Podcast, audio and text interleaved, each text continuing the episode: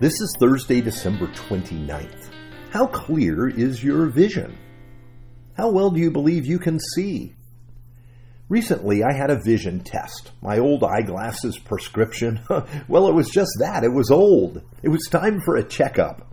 My vision had slipped so slowly that I couldn't tell how much worse it had become. Thankfully, the doctor explained that my eyes are just fine, but he explained also that I'm getting older. Duh. I could have told him that. Now we begin this way because our spiritual vision can slip over time. Here is how Jesus explained it. This is Matthew chapter six, verse twenty-two to twenty-three. The eye is the lamp of the body. If your eyes are healthy, your whole body will be full of light. But if your eyes are unhealthy, your whole body will be full of darkness. If then the light within you is darkness, how great is that darkness? Now, of course, Jesus wasn't speaking about our physical eyesight. He was talking about our spiritual vision, our ability to see the truth, and how it impacts our ability to live in the truth. Well, when Jesus was born, the spiritual vision of the people had become dim. So many years had passed without seeing the Messiah appear that people started to forget. They forgot the promises of God, and they actually began to forget God himself. Oh, it's true they sought to keep the law of God, but they drifted from the Lord. Now, when Jesus was born, as we learned this past Sunday, faithful Simeon was still waiting. He had not forgotten or given up on the Lord. He kept praying and pleading with the Lord to see the Messiah before he died. Simeon had clear vision, you could say. It was so clear that he went to the temple, led by the Holy Spirit, to see the Messiah. And he could identify Jesus as the one, though Jesus was just a baby at the time. And Simeon, he wasn't alone. Here's our text for today. Luke chapter two, verse thirty-six to thirty-eight. There was also a prophet, Anna, the daughter of Phanuel, of the tribe of Asher. She was very old, and she had lived with her husband seven years after her marriage, and then was a widow until she was eighty-four. She never left the temple, but worshipped night and day, fasting and praying. Coming up to them at that very moment, she gave thanks to God and spoke about the child to all who were looking forward to the redemption of Jerusalem. Now, as we've been learning about Jesus and how he was dedicated by Mary and Joseph at the temple not long after he was born, we learned that an elderly man, Simeon, appeared and blessed Jesus, and Mary and Joseph too. But here is an elderly woman who also showed up at this time. Actually, you could say she never really left the temple. She was there all the time.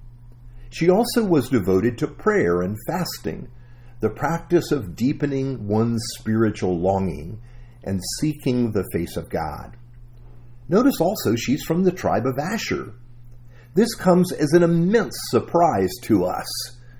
The reason is because the northern empire, that's where Asher was, fell to the Assyrians in seven twenty-two B C, over seven hundred years before Jesus was born. And the northern kingdom was never restored. You see, Asher was considered among the tribes as a lost cause. But here at the birth of Jesus, we find a woman from this tribe who's faithful to God. The message is that God always has a remnant of people seeking his face. Even at the worst of times, God is at work among his people. He has his faithful followers, even when it seems like everyone has fallen away. Now notice what we're told about Anna. She's old. She's very old. Her husband had died decades before. The message here is twofold.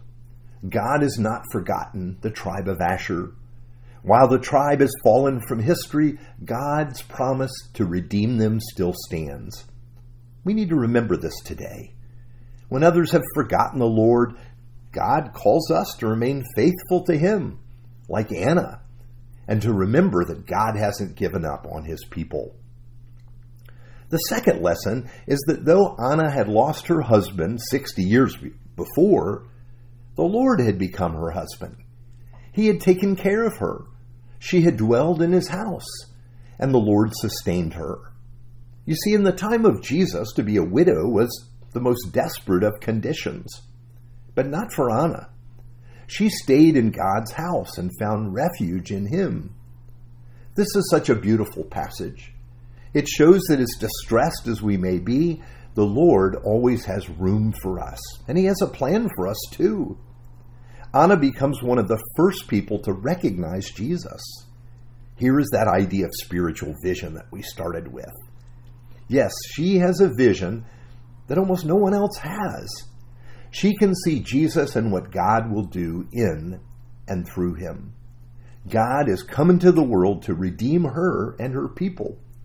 You see, we can learn so much from her and her story to help us maintain our vision in a world that seems increasingly foggy. It's true that we all see through a glass dimly. There's so much we do not and cannot see. But clinging to God and through prayer, we can keep our eyes open to the Lord's presence and what he is doing in the world. Let's pray. Almighty God, we ask that you give us vision to see what you're doing around us. Help, help us to hope in you and to rest in you. Thank you for your faithfulness in all things. For in the name of Jesus we pray. Amen.